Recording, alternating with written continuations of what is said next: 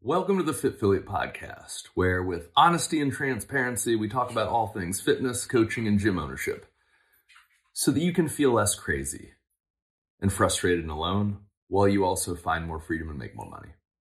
And here we are again with another episode of the Fit Affiliate Podcast. And I'm joined once again by Chuck and Tony. How are you, gentlemen? Doing so good. Always the highlight of my Wednesday. Although that doesn't really matter because I'm not sure when anybody's going to listen to this, anyways. But this is always the highlight. It's the highlight of the Wednesday. I won't feel bad that my call follows this, but that's okay. No offense to the calls that preceded this either. Sorry, guys. Yeah. Um, I do love you as well.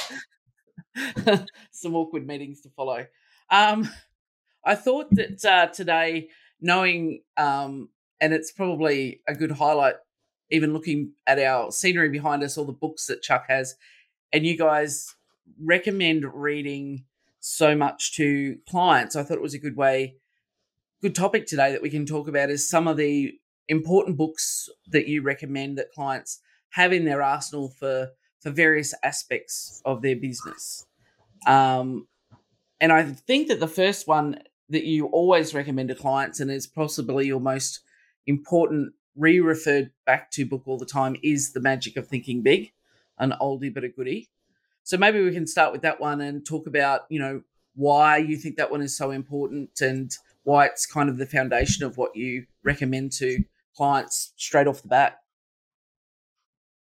Well, I feel like we need to get like a, a like an automation system of like a coin tosser or a random number generator for when we're like, so who's taking it first? One, Yeah. two, three. Well, you're two for two since I missed the window. So if you want to start, you can, or if you won and you want to Oh. tell me I need to start, you can. I mean, I guess I could. I I can jump into it. There's obviously a lot of books that we suggest to you guys, and one of the reasons for that, I think, is because we are just huge readers. Obviously, you can see the backdrop of Chuck's call. My backdrop is much more stark. Looks like I just do a lot more bring muscle, but I assure you, these rarely ever get used.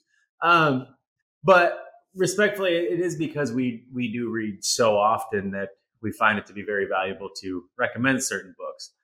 Um, the magic of thinking big becomes the first book that we give to so many people because it is so truly important. But I think before we talk about why that book is important, I think the probably the more important disclaimer in this is I don't really particularly care what anybody reads, just that they do read. Um, it is such an interesting thing, um, or an interesting identity that so many people have, where they're they're not readers, or they they don't think they're good readers, or they're they you know they, they don't like to read, or whatever the reason is. Um, there is no resource so readily available to any human in terms of advancement and development, like reading.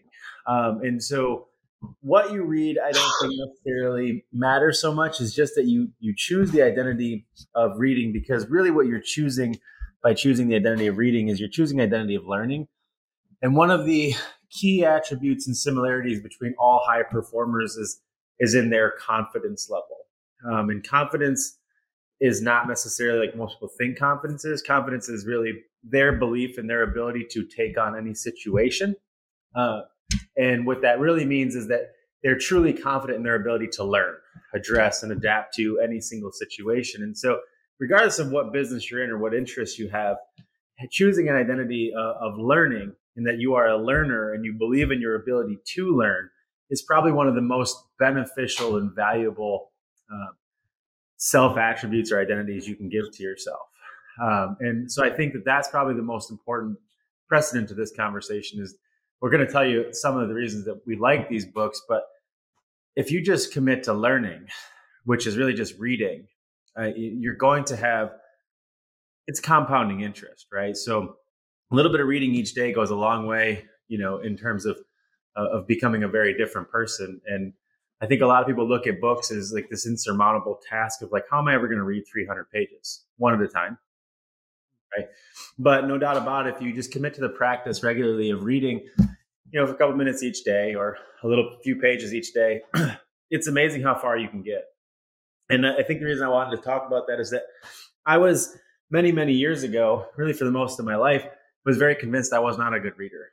I was not, I was not somebody who could finish a book. I, I had a hard time. I would get halfway through a page and I'd be distracted, and I would reread the page, and I was all these things. And it's truly a skill like anything else. And so that's something I'm very passionate about is because somebody who did relearn the ability to learn and relearn the ability to read, I think it's very valuable.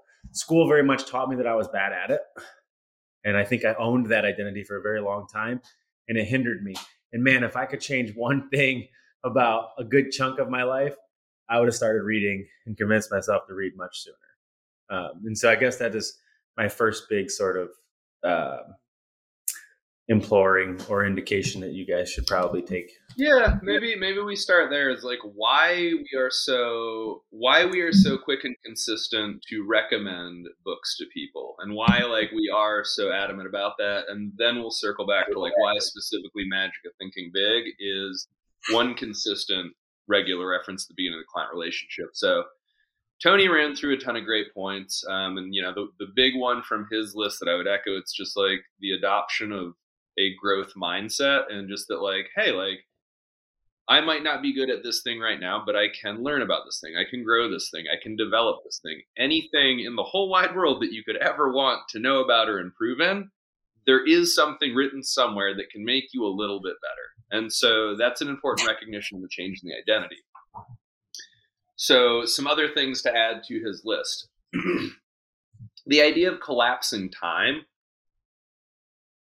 I think that is really overlooked that a lot of people don't appreciate that in in getting a book you have the ability to take like potentially one of the world's greatest experts in a topic an approach that like how they view some subject through the lens of after 20 years what they decided that like in these 10 chapters i will give everybody my most important thoughts and ideas on this subject man like that's a that's a great way to make a better use of your time because somebody else wanted to do it for you um, so collapsing time is an important framework that reading helps to teach people and then also understanding return on investment.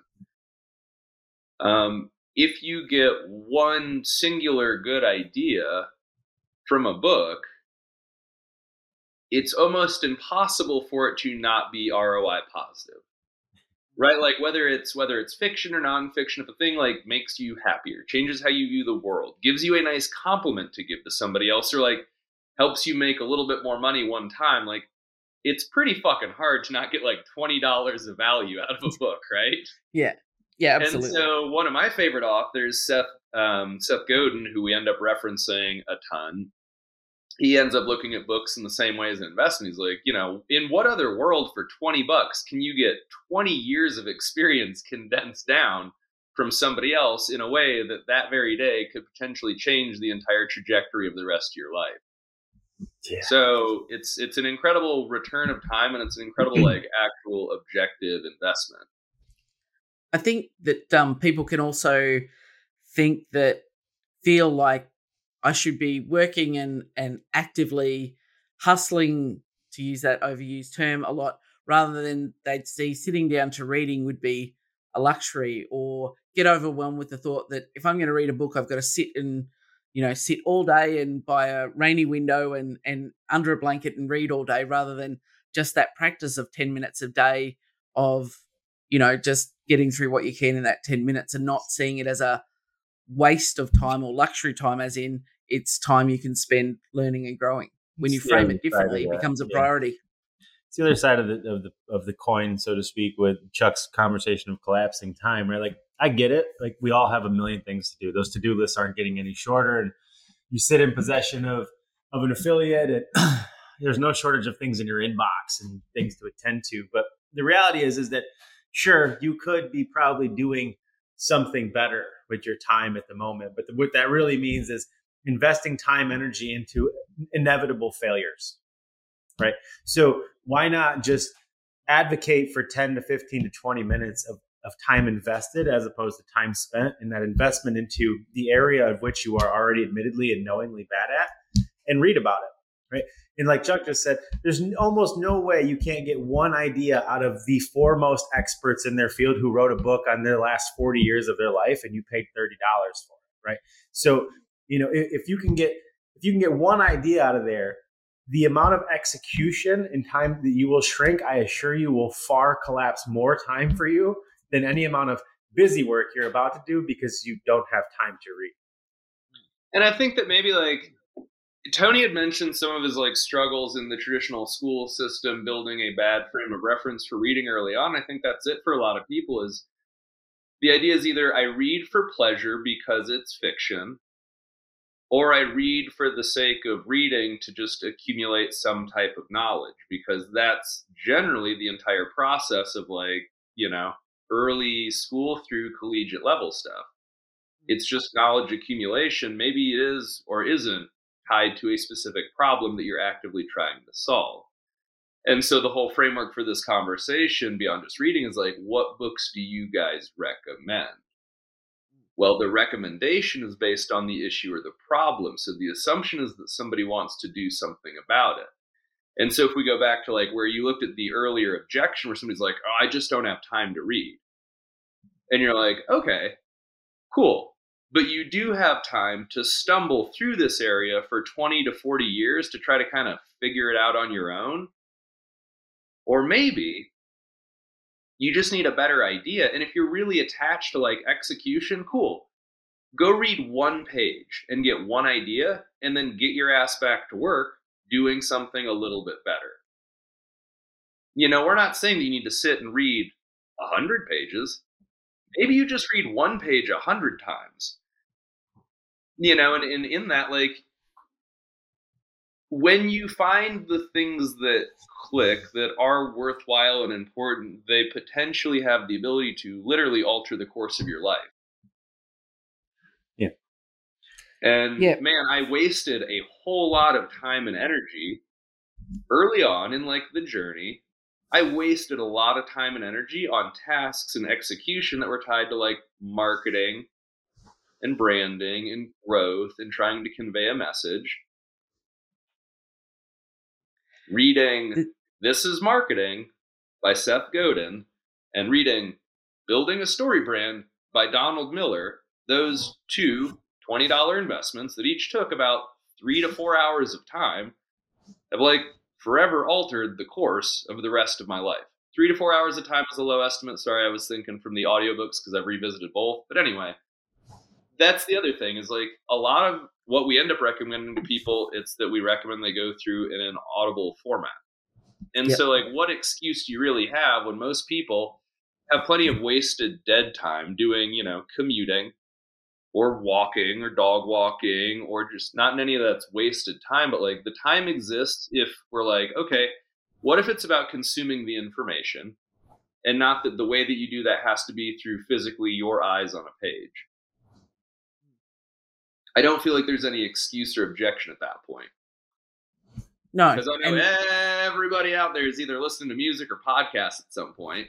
well, hopefully this podcast, but yes, there you- you're absorbing that information and you have time to when you actually think about how much information you just neutrally absorb rather than, you know, actively that you're seeking out, you realize that you've got more time to to take that on. And I know that books that you've recommended to me, I've done Audible because I could get that instantly. And then ones I wanted to dig further to, then I got the actual the, the paper book to actually then, you know, to dig further and, and to make notes on. Yeah, I don't care how you consume information. What I care about is that you consume the information, right? I mean, because inevitably, if at some point we end up engaged in a relationship, I assume it's probably likely going to be that it's my responsibility to improve you, right? There's just no better resource for me to readily make available to you than books. I mean, they just they're there. They've been there forever. They're going to continue to be there for forever. How you would like to ingest said information doesn't matter. I mean, audiobooks are fantastic for a lot of people. So maybe you are bad at reading, but I know you drive. Turn it on. Increase. You don't got a lot of time. Double the listening rate. I don't. There's no real reason for you to not consume the information aside from the fact that you're not willfully choosing the identity, which has been the conversation so far. So, like, Yep. one of the big important parts for us is is the power of identity and choosing that identity and then really honestly the benefit and the value that comes from making that decision and that's the reason why really we we choose the magic of thinking big as probably the it's probably the single book that gets referred to every single client. I mean, there's lots of books, but I can say with with certainty, without fail, every client has been given a copy of the Magic of Thinking Big. And really, the reason for that is that that book is mostly about the conversation of identity and realizing that, like, you don't need to be truly intelligent to be successful. You don't need to be unique in any key area. You just have to align your intentions and your actions with the identity that you want, which is to be successful, whatever that looks like.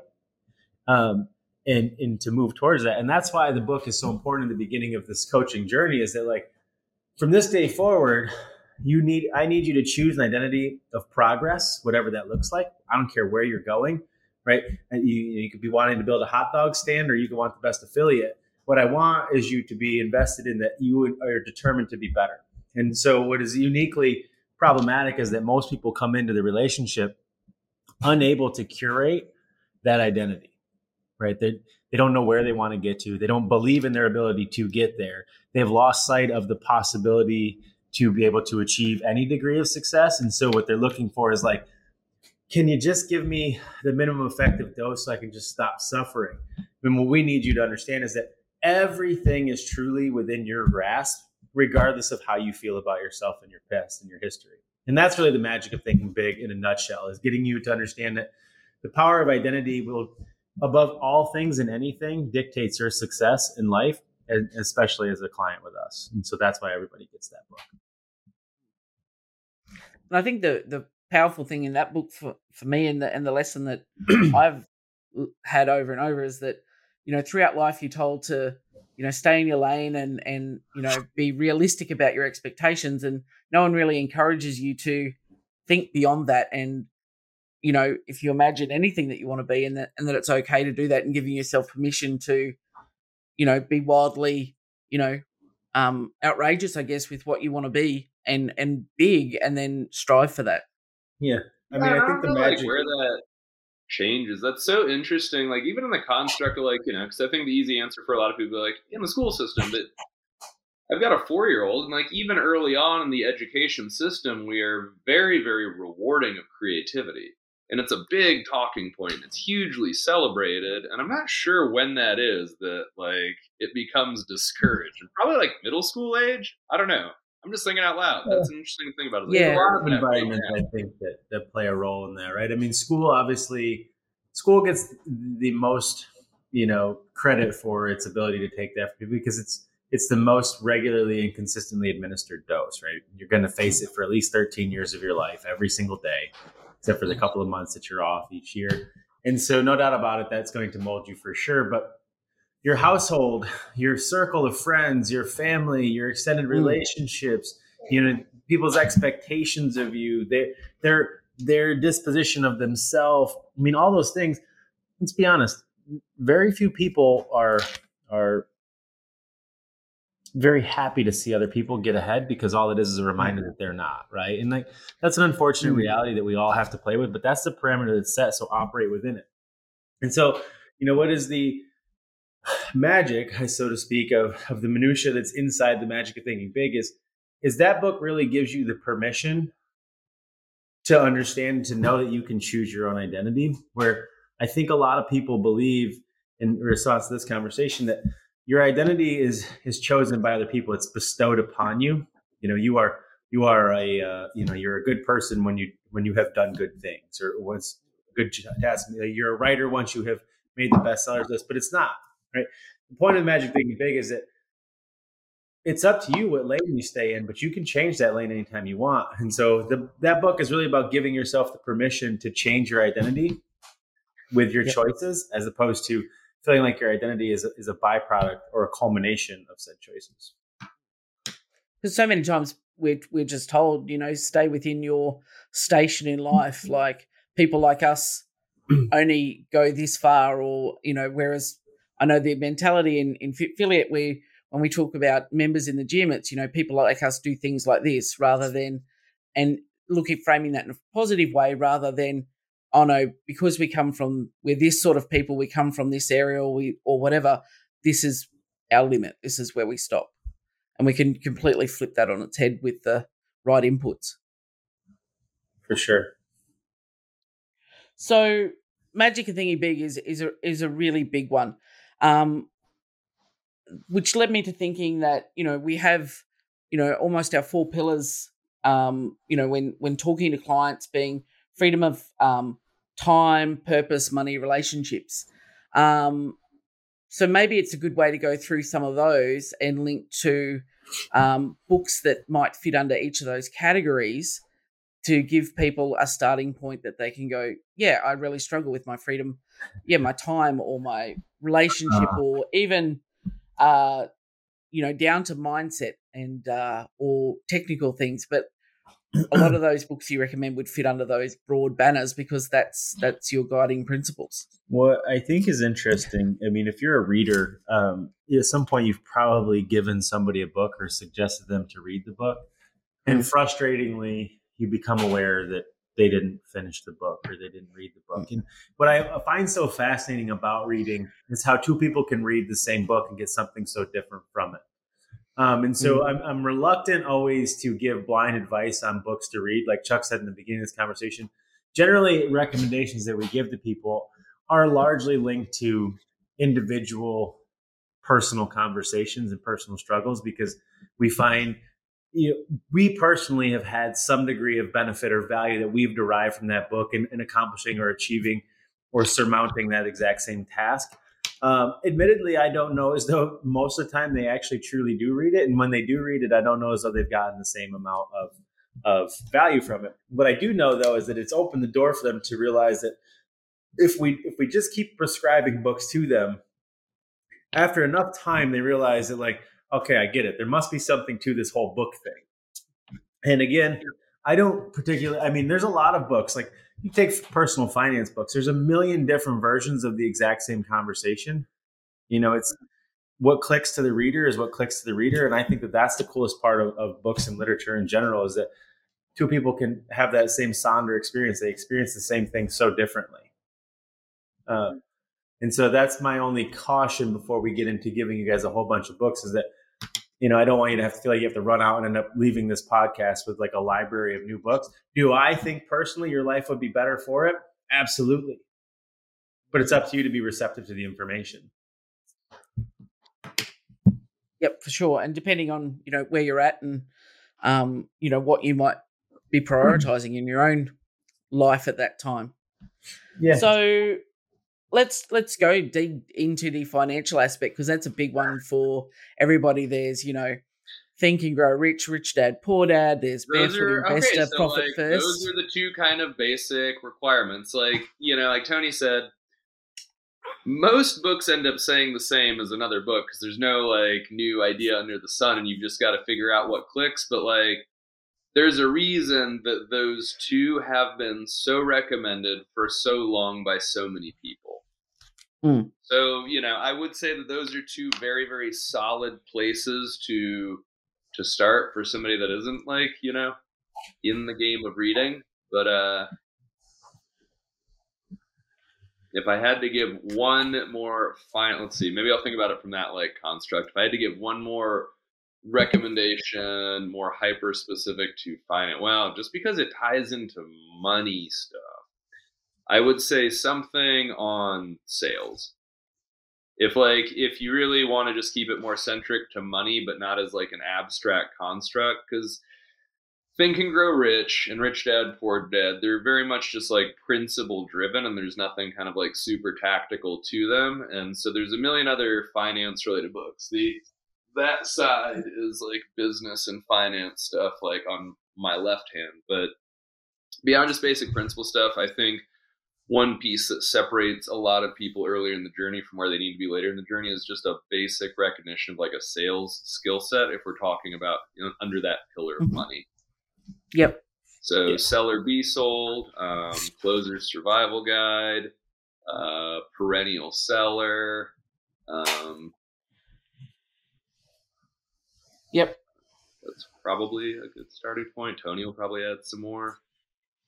Well, I mean, those are all probably relatively definitive. Generally speaking, the books that are most often uh, advised from us are not books that are definitive and ideal, and that's mostly because the nature of what we do here at Affiliate is to not tell you what to do, but just to change the way that you view things. And so many of the books that that we prescribe are they're they're books on theory, they're books on identity, they're books on belief building, you know, because I believe that rather than being a definitive certain way to do things, they provoke a conversation that affords people to step back from their personal limiting beliefs as it applies to like money, for example, in this conversation. And I think that, you know, Rich Dad Poor Dad has been for so many people that foundational, pivotal book where they've just been like, holy shit, I've been wrong this whole time. And, you know, and then other people read it and they're like, this book is complete garbage. There's no way that this makes sense. And so I think a big conversation that needs to have as it applies to books is is reading for resistance. And man, does this affect a lot of people. And I think this is this is an affliction that carries over from like required reading in school where you were forced to read a book or you had to read a book and then write a report on it and like you read that book not because you wanted to, but you're like, oh, fucking read this book until it's done, and then I got to write the stupid report. And what ends up happening is you learn to tailor your experience to reading in that rather than being receptive, you read for resistance. And, and so it's an interesting thing. And so a lot of people, when later on in life we give them books, they don't read the book to be receptive to the information that might possibly be contained within there. They read the book for resistance so that they can come back and be like, and almost challenge the notion of which the book was given to them on. And I'm like, okay, I'm open to discourse. We can do that, but that was not the point of me asking you to read the book. And so when when reading, I think it's important that you do make sure that, you know, woo woo, whatever you want to call it, before you start reading, you step back and you put yourself into a frame of, of being receptive to whatever the message is. Because I read a lot of books that are that are conflicting and counter to my personal beliefs, and I find that to be very valuable. So I have to remind myself, like, to not go into this book as like I'm going to tear this book apart. Like, I don't believe anything in it. But instead, I'm going to go in there and be like, okay, challenge the way that I see the world so that I can come out of here with a new and an improved one. And as it applies to money, I mean, if you hang around here enough, you'll hear us say it money's just not real, right? It's a perception. And so the first big task that has to be addressed with everybody is getting you to step back from this these beliefs and these these truths that we've accepted with money so that you can understand that like money is not real as such i have control of it. And so like chuck said regardless of where their disposition is with money for most of the clients generally speaking we we advise everybody to get into some degree of finance creation money creation wealth creation conversations more so than we advocate into expense management or otherwise like most financial books are i mean there's some other great books out there like i'll teach you to be rich is a great book but that's oh, that one's really good. Yeah, it's a very classic book. What's nice about that book is it's like it's a six week process to kind of like get your shit together, so to speak. And I like that because it gives people very tangible, actionable steps to take. And so if like you are somebody who struggles with poor financial habits, maybe that needs to be addressed. But generally speaking, I found very few people whose relationship with money can be completely obliterated and changed and improved without teaching them that freedom of money is not the amassing of a pile of wealth until the point where you don't have to worry about money. Freedom of money is investing in and creating the skill set so that you can create money out of thin air. Once you can do that, and business owners are in possession of that, you'll be free of money. And so that's why any book on sales is generally a great idea to start with because it teaches you how to essentially create money out of thin air. And so there's obviously no shortage of like finance books and sales books, and people can do whatever they want, look at whatever they want, um, and we can move on to a different topic from this. But to echo something that Tony said, and then like give validity to it, the things that we end up drawn the most to are the things that reference belief structures and identity. And so look at the look at the four like specific sales related books that came up.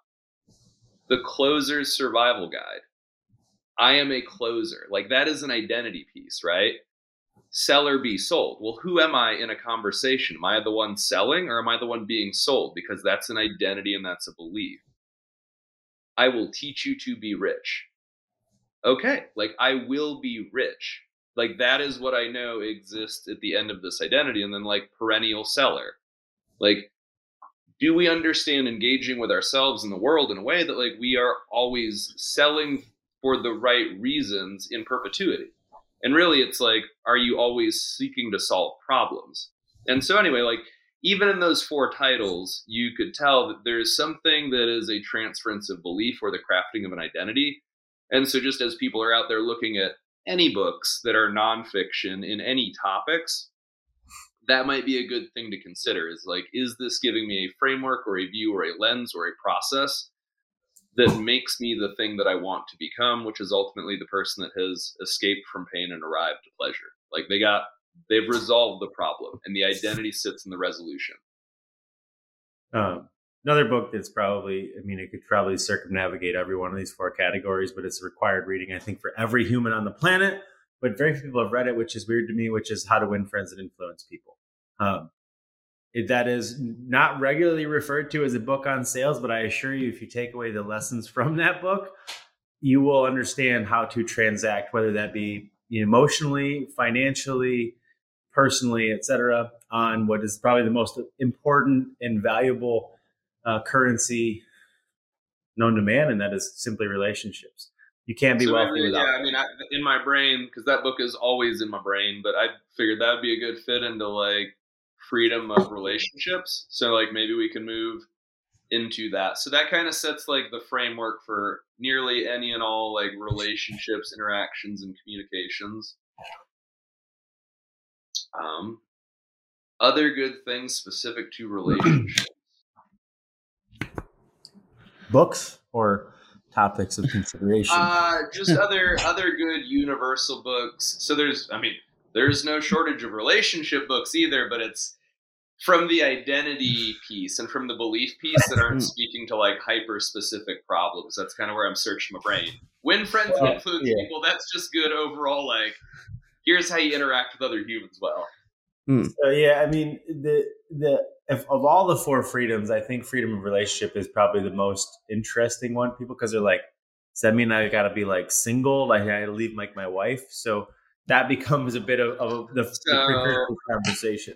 Um, it's another Seth Godin one, but it fits in relationships. But tribes, subheading, mm-hmm. we need you to lead us that's good and that does bridge into purpose a little bit but um, i think that that's a, a, very useful one for gym owners and then coaches relative to the roles that they find themselves in yeah i mean yeah so with freedom of relationship it doesn't mean absence of relationships which is an interesting construct. We'll get into in freedom of time but it, it means that basically to express or to experience freedom of relationship it means to be able to be available intentional and present in the relationships that you do have that are of value to you whether they be called upon or things that you would like to invest upon. And so you know to to be able to do that consistency becomes the sort of the framework of that central foundation in that if in order to, for you to truly realize and experience freedom of relationship you must get yourself to a place where you have the ability to operate with consistency so that you can show up to every relationship as you would like to, right? As opposed to like freedom relationship is the conversation of showing up to sit down with Lisa for dinner, but then being enslaved to my phone and the messages and being pinged to it, right? It's it's the ability to uh, give to my kids time so I can go to their to their games. It's it's it's things of that nature, and so consistency kind of centers the framework of what is freedom of relationship because we have to address the consistency of you as the person so that we know that you show up the same every single time and how you intend to. And so we're back that intention and in uh, identity alignment conversation. But um, one of the big books for that one is another old book and it's just the seven habits of highly effective people is an incredible book for many people because mostly what that book does is creates um, positions of consistency and integrity, I guess would be the word. I hate the word integrity. I really truly do because everybody throws it around, but um, it really builds a foundation for people to operate off of. And, and I think that every human truly, I believe every human has integrity. I do. I don't think that that's why I have a problem with integrity because I think it's it's a it's a baseline for human existence. I think that we get to a point in life where we are so distracted that we can't operate from a position of integrity. And so therefore we tend to be like, you don't have integrity, but it's really not that any human doesn't have integrity. It's that they're so distracted that they're making decisions that are not in the best interest and benefit of integrity, and that usually mostly affects relationships, right? Like I don't make the right decision to show up as Chuck's friend when he needs me because I couldn't be there because I had to be someplace else. Right? That, hopefully that makes sense. Um, yep. And so that book really helps, set, I think, set the foundation. But any book that really gets you to believe in your ability to curate your consistency and your identity will help you with freedom of relationship. Um, I think yeah, a lot of the ones that a lot of the ones that end up having some piece tied to relationships are very congruent with aligning with purpose. Um, and so another one that I'm probably one of my more recommended books, um, maybe even the most recommended book aside from Magic Thinking Big and just kind of the general basic classics that I look at as sort of foundational, but The Power of Moments. Mm-hmm. Um, I mean, your your entire life is comprised of moments in time with people that you have varying types of relationships with, and so understanding how moments of significance and impact and how milestone moments and all that really actually works, and being able to curate that to build to build a life that is a life that you choose based on your memories and your experience. Mm-hmm. Yeah, it's another great book. I actually remember when you were referred to that book, the, the conversation that that happened in. Uh, that is a great book, though. Yeah, the uh, the guy that had recommended Power of Moments to me, um, unfortunately, passed fairly recently after I had began the book. Um, post recommendation from him, it's, that's a really sticky one for me, and mm. man, it's a good one. Yeah, that is a, that is a really good book. I've got a lot out of that one. Yeah, but I think the way that Chuck was also prescribed that book, and then the unfortunate circumstances that followed after, really gives some gravitas and some some brevity to that situation where it's like, man, our moments profound and important, and distraction really truly just plays such a large role in eliminating our ability to be present in those moments. And so, I mean, life is short. So, the Power of Moments is a great book. It's a fantastic book for that exact reason.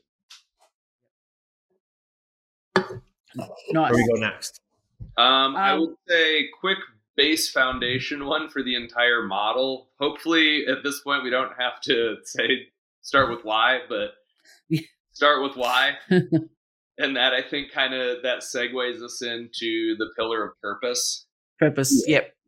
I thought that was a good uh, transition. That's definitely a, a, a good foundational book for sure, because everything comes back to why. Right.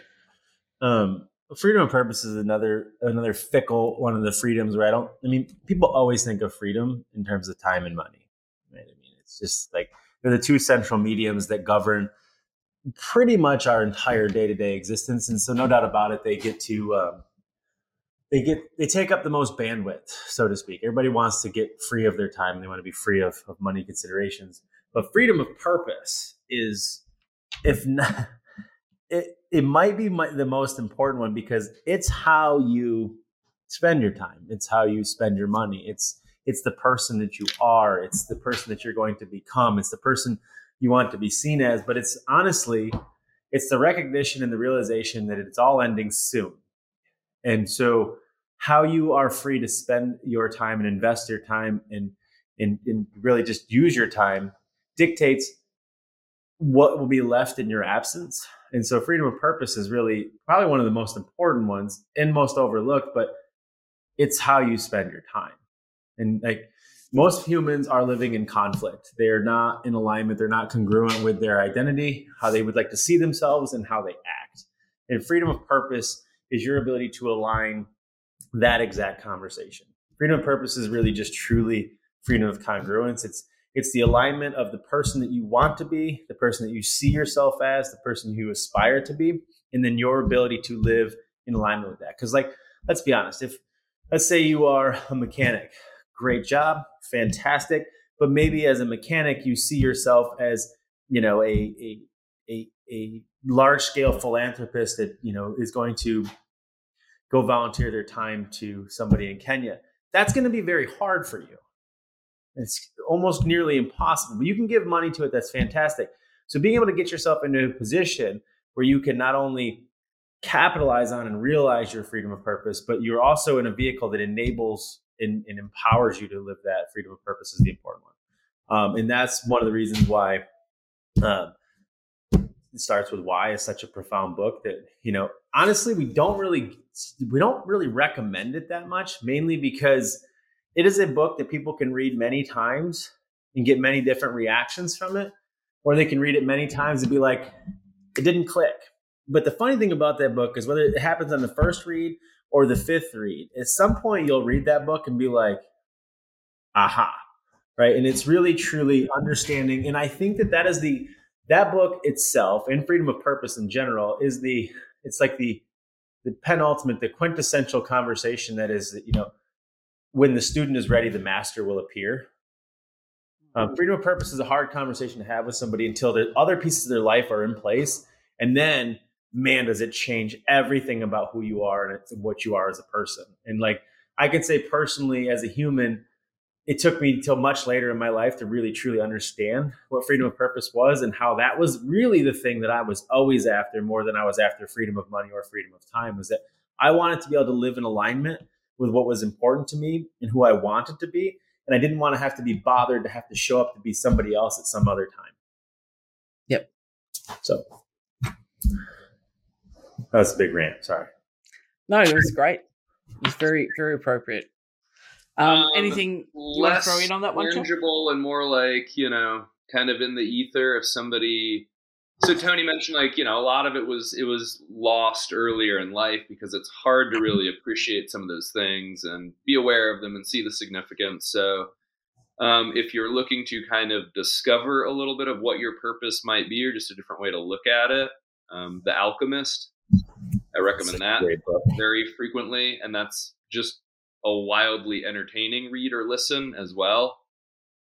Um, and then uh, Awaken the Giant Within might be helpful if somebody feels like they've got an inkling of their purpose, but they don't know what to do about it or what to do with it. Um, it's, those two kind of come to mind under that. That's an interesting one. That one when we talk uh, when Tony was just saying that you know some people go start with start with one and like it just doesn't click. That's a book that I have sat down, Awaken the Giant Within, sat down and attempted to read about ten to twelve times over my life, and can't do it as an audio the initial part. Yeah, but it's just oh, that, um, that circling that back to money, a foundational one. So sorry, this just came to mind because of yep. it's also Tony Robbins under money money master the game. If you really yeah. just feel like you have no fucking clue how money really works or how people who are wealthy look at money, um, that's a really, really good one. But anyway, uh, yeah. Yeah.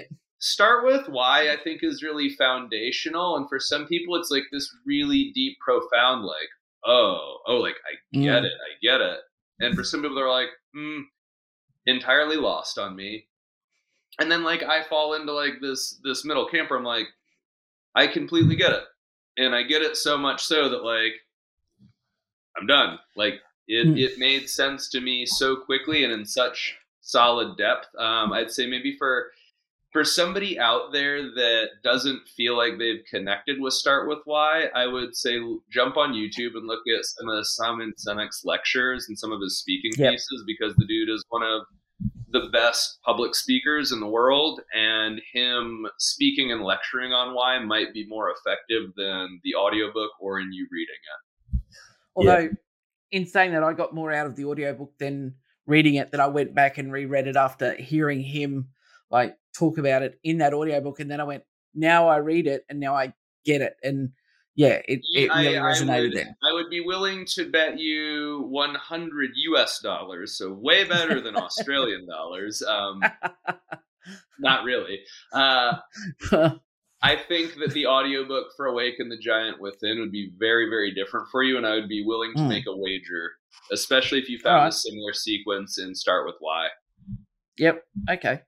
I'll take I'll take that bet. I mean, there's lots of books on purpose. I mean, I'm admittedly, it's hard for me to not consistently refer Simon Sinek books because I'm probably like one of his biggest fans, but I try not to. I find myself to be a little bit biased towards it. But the, the value of purpose and the beauty of purpose is that you know it's it's respective to the receiver. And so everybody is a little bit different. Like another great book is man's search for meaning. Everybody has read that book i feel like at this point. Um, but everybody ultimately has a very different relationship with that book. Um, you know what people take away from it i think is is really ultimately up to them. That's an interesting book. I think most of the books on purpose it would be unfair to assume or to place upon the person i gave the book to what i would expect they to take away from it and I think that's the unique part about purpose in general is that, you know, it really truly is a freedom. Yep. And that's one of the, um, I guess, the things that, you know, I learned very early on is that, you know, you, you are free. Your purpose doesn't have to be some sort of cookie cutter model that you guys dictate to us and say, this is, this is what it should be about. It's, you choose what your purpose is, your why, yeah.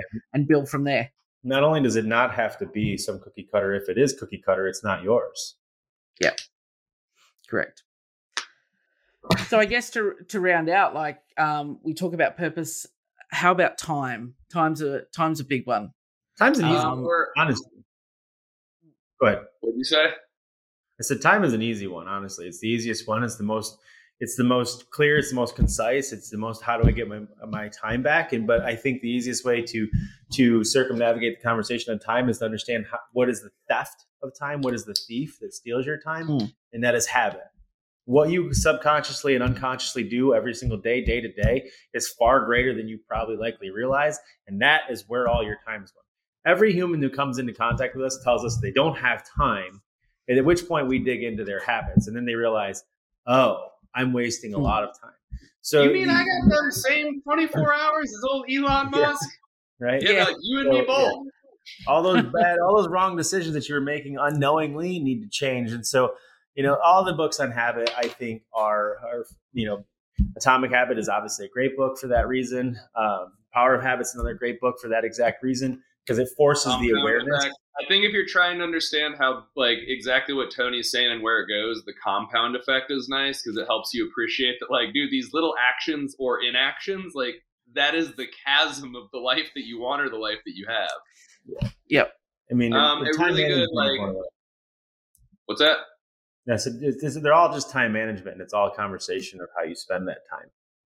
Yeah, I think that a lot of there's a fucking enormous number of books on time management, but I mm. think like Tony's saying, you know, if you you can find a lot of wasted time, energy, and effort fighting the symptom of poor time management, or you can just deal with the problem of not really great habits. And so mm. that might be a helpful way for somebody that does feel like they struggle with time management to just approach it in a different light. Mm. For a lot of small business owners, um, I think that the four hour work week is an incredible, incredible piece that I super recommend. A lot of it is a lot of the strategies and tools and tactics are outdated, but the principles mm. are really important. I think that it's it's one of the few books that goes into really solid depth on a couple of pieces that I think are helpful, and um, maybe it ties back to money as well as time, but really mm. understanding the cost of your dream life and that it's probably not as bad as it seems because it's just managing the frequent expenses. Um, but also that you can separate your time and your income. And in fact, you absolutely necessarily need to if you ever want to live a life worth living. Yeah. And yep. so, for a lot of people in our space, especially, I think that that's hugely relevant because it's the framework shift of you don't just need to figure out or like you don't just want to figure out a shorter work week you need to figure out a shorter work week if you want to have a life that is worth living. Yeah. Yep. I mean, yeah, freedom of time and freedom of money are so intrinsically in in sociologically intertwined that I think that those are it's very important to delineate the two of them because the big problem that affects most people is that they trade time, they trade dollars for hours, and so those two do become intertwined. And so, regardless of what you do in terms of freedom of time, I think that's the most important to, to do there is to be very conscious of how you spend your time in exchange for what you get back from it. So, if yeah. as a business owner, you're uniquely in possession of that solution, anyways, because you don't need to trade dollars for hours. Instead, you yeah. need to maximize your ability to create dollars as opposed to earn dollars. Um, um, there's a lot of books on freedom of time. I think the um, the most important ones there is understanding where a lot of your time goes. And there's a great book called Hooked um, by Nir Eyal, Mm-hmm. um, which will explain to you very quickly where most of your time goes, whether you realize it or not, and how these things are engineered to take that time from you. And it's not even of your own choice, it is of your own addiction and your own um, subconscious volition. Adversely, though, that book was so powerful, and it and he realized just how dangerous that book was. He wrote the antidote to that book, which is Indistractable, um, which is probably one of the, the greatest books on establishing and reasserting freedom of time and taking your power back of your own time. I would recommend that book. But frankly, I find it to be very um, ineffective or less effective, so to speak, unless you've read Hooked first. So you got to know where the problem is, which is in. Hooked, and then you'll really truly grasp the value of of uh, Value of that. Indistractable. Awesome. Well, we've built up a really comprehensive list on on on that, guys, and I think that's uh it's probably only just scratched the surface, however, but I'll put the list in the show notes so that people can reference what uh what uh they might might want to choose from for that. So I think that's a really good note to wrap on today. And one um, other thing before you wrap because this is a Yep. big thing for me that I still struggle with. yep, It's okay to bail on a book. yeah, I there Yep. there is an enormous number of books that like earlier in my life that I just fucking fought through because people like us do things like this, and I'm not a quitter. Yes, I would Yeah. agree with that. Um, I If you also can get would- one thing, then you're good. So if you're ever like not feeling a book, like did you get one potentially beneficial thing? Cool, bail. Yep. you can, you can also read more books than one at once. And frankly, sometimes I find it to be very valuable to read multiple books at a time. I know that sounds weird, but like I can't even finish one book. You want me to start more than one? Well, one might take your attention. The next thing you know, you can drop the other ones off. Um, Yeah. I think the the ending part of this conversation that's important to to clarify is that as it applies to freedom, there is this belief or this assumption that freedom is the absence of responsibility, and it's important that we make it known that freedom, regardless of what books you read on which topic, time, money, relationship, or purpose, freedom is not the absence of responsibility; it is the intentionality of responsibility. And so, if you find yourself in not in possession of freedom of time, money, relationship, or purpose, seek the answer through the intention of the new responsibility you'd like to create. The freedom will follow. A lot of people believe freedom is like, I got nothing to do. That's not freedom because we've all been in that situation and you're anything but free. Yeah. Perfect. And that's a that's a really good little mic drop moment to uh to end today on. So thank you for your time once again, gentlemen. Really insightful, really informative, and uh we'll catch up on the next one. All right, see you soon. Bye bye. Thanks for listening to the Fit-Filliate Podcast. If this was helpful to you and you would like to jump on a one hour call to solve one problem for free, click the link.